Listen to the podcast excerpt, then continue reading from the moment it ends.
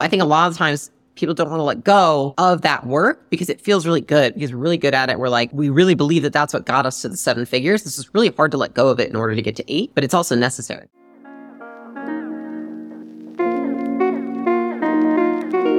How do you create an unshakable business? I crossed $100 million in net worth by the age of 28. Now I'm growing acquisition.com into a billion dollar portfolio. In this podcast, I share the lessons I've learned in scaling big businesses and helping our portfolio companies do the same. Buckle up and let's build.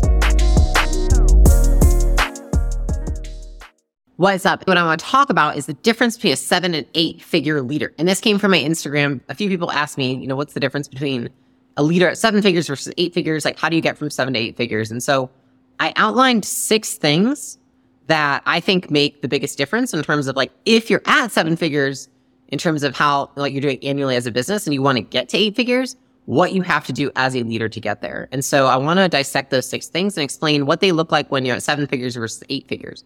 And as this just comes from my personal experience, so if you're at seven or eight or nine figures and you feel differently, like cool. But this is what I experienced and it's what I noticed to be the evolution of myself, as well as a lot of leaders that work in our companies. So the first is that when we were at seven figures, something I didn't do was I didn't ask employees for feedback. And the reason I didn't ask for feedback, I didn't have formal mechanisms in place is because I figured, well, I'm talking to them all the time because the team's not that big, right? And so like they have plenty of FaceTime with me. They have plenty of time to give me feedback. Well, in order to become an eight figure leader, in my opinion, you actually have to ask for feedback from your employees. In fact, you have to insist upon it. And the reason for that is because people can have all the time with you in the world. They're still not going to tell you how you, they feel about something, or they're not going to give you they're not going to tell you like all the bugs under the rocks unless you ask, right? It's kind of like when like someone in a really immature relationship, like people in high school, right? It's like until somebody asks, like, "Hey, do you actually still want to be dating me?" The girl like won't break up with the guy. She'll be like, "No, no, no, we should keep dating." And then as soon as he asks, she's like, "Yeah, I've actually been thinking like maybe we shouldn't be dating." Right? It's kind of like that. Like it's just like this assumed communication until somebody asks and it's like boom, ball is dropped. And the reality is that's what a lot of seven figure leaders do is they're they're the boyfriend that's not asking the questions. They're just assuming that the girlfriend is happy and that, well, we spend all this time together. She would definitely tell me if she wasn't. But in reality, that's not the case. It's actually the opposite is that they will tell you when you ask direct questions and you don't let them off the hook.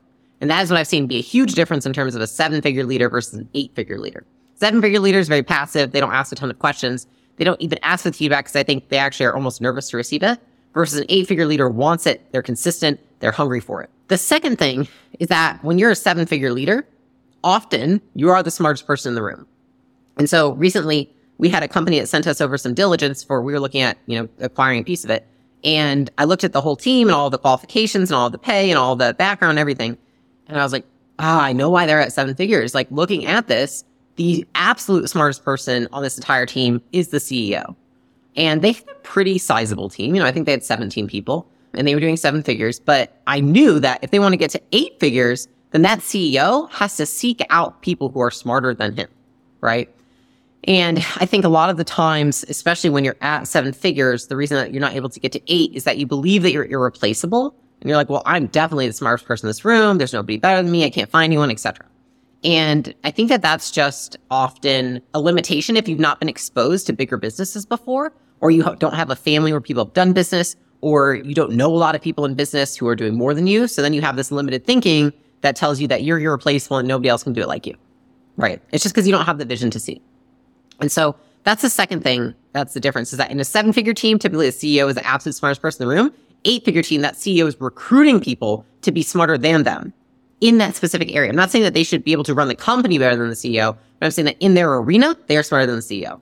The third thing is that a very interesting character difference that I tend to notice in a seven figure leader versus an eight figure leader is that when someone's at seven figures and they're running a company and they don't know the answer to something, they seem to be very insecure. Okay. So oftentimes they're insecure because they feel like they should know all the answers versus when you're at eight figures, you can say, I don't know. And you could have confidence in your I don't know. And I know for me, it was really hard because I felt like when I was a new leader and I had a company and people would ask me questions and I really didn't know the answer to them, and I felt stupid. You know, like I just like it'd be like people with bigger businesses, vendors, lawyers, etc. They would ask me questions, and I actually got this from my husband, which is he said something to the extent of, "Listen, I'm golden retriever level here. So you need to talk to me like a golden retriever level. I don't have the answers. And I remember hearing that and I used that on every phone call I had after that. And it almost felt like this permission to be like, I don't know. I'm new. I don't know. And I'm admitting that I don't know. And I think that that's a transition that has to be made because if you pretend like you know everything, then you never are going to acquire the knowledge to actually know everything because nobody's going to give you the answer. Because they're like, oh, well, you told me you knew. But somebody who's at eight figures, they understand that curiosity is important. Saying what you don't know and what you're not good at is important. And that's the only way you're going to grow the company. The fourth thing is the difference between what you do at seven figures and what you do at eight figures. Okay. At seven figures, if you were to look at my calendar, what I was doing was I was doing stuff all day. I was making portal videos. I was talking to clients. I was handling upset clients. I was looking at different billing schedules and what different billing cycles we should run. I was, you know, helping with customer flows. I was doing all that stuff versus eight figures, right? I was looking at assembling a team. I was looking at hiring. I was looking at firing. I was looking at delegating. I was looking at how well the management was performing. Okay. And so my, it was really interesting. I did a presentation and you have my calendar on each side and I showed people the difference in my calendar and it was like all doing all projects, all high level individual work when I was at seven figures. I was at eight figures. It was all assembling a team, hiring, firing, delegation, management. And so I think a lot of times people don't want to let go of that work because it feels really good because we're really good at it. We're like, we really believe that that's what got us to the seven figures. This is really hard to let go of it in order to get to eight, but it's also necessary. Like until you let go of it, you're not going to get to that eight figures. So you have to be able to, you have to step in that role. Otherwise you're abdicating your responsibility onto others and they're not going to do as good of a job as you because you're the CEO. So that's the fourth one. The fifth one is how a seven figure leader views operations versus an eight figure leader. And I think that I'm naturally more operationally minded. So I do believe there's an importance to operations, but I was also very lucky to have had a lot of mentors in the very beginning who explained the importance of it because I did come from a sales background. And so seven figure leader often despises operations. They don't like operations. They believe operations are bad. They're red tape, slow, etc. Right. And they deprioritize them versus an eight figure leader understands that operations are important and they are actually there to make the business run smoother, better, faster, more efficiently, and more profitably. And so I think that actually it's almost a discrepancy in knowledge because the person that's at seven figures doesn't understand what operations is really supposed to look like. So they might not be able to hire the right person because the wrong person is going to come in and put a ton of infrastructure in place that takes a ton of resources, a ton of time, and it's going to distract the entire team from revenue producing activities. Versus the right person's going to come in, they're going to say, these are the few things I'm going to do. We're going to work around sales and marketing and we're going to put these things into place so that the business runs smoother. We can support the customers. We can deliver a better experience and we can be more profitable. So I like to think of it like very rigid systems versus flexible systems. And a person that's at an eight figure leader understands that you need to have flexible systems in place in order to have the business grow without chaos.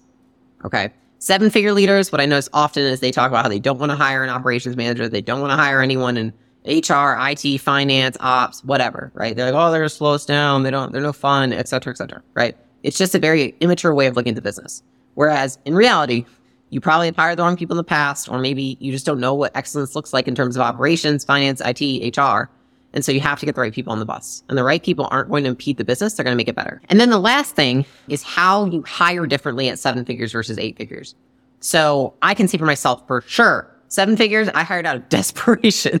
like, and I, you know, I don't regret it because I can teach everyone today and I'm very cognizant of it now. So I've mastered it, but it was painful. You know, I hired people just like, who will work for us? Like, you responded to an ad, you can type and talk, work for me. You know, like I was like, anybody, I don't care. Raise your hand because I was just so desperate to have people work for us and I had so much pain around not having enough people on the team.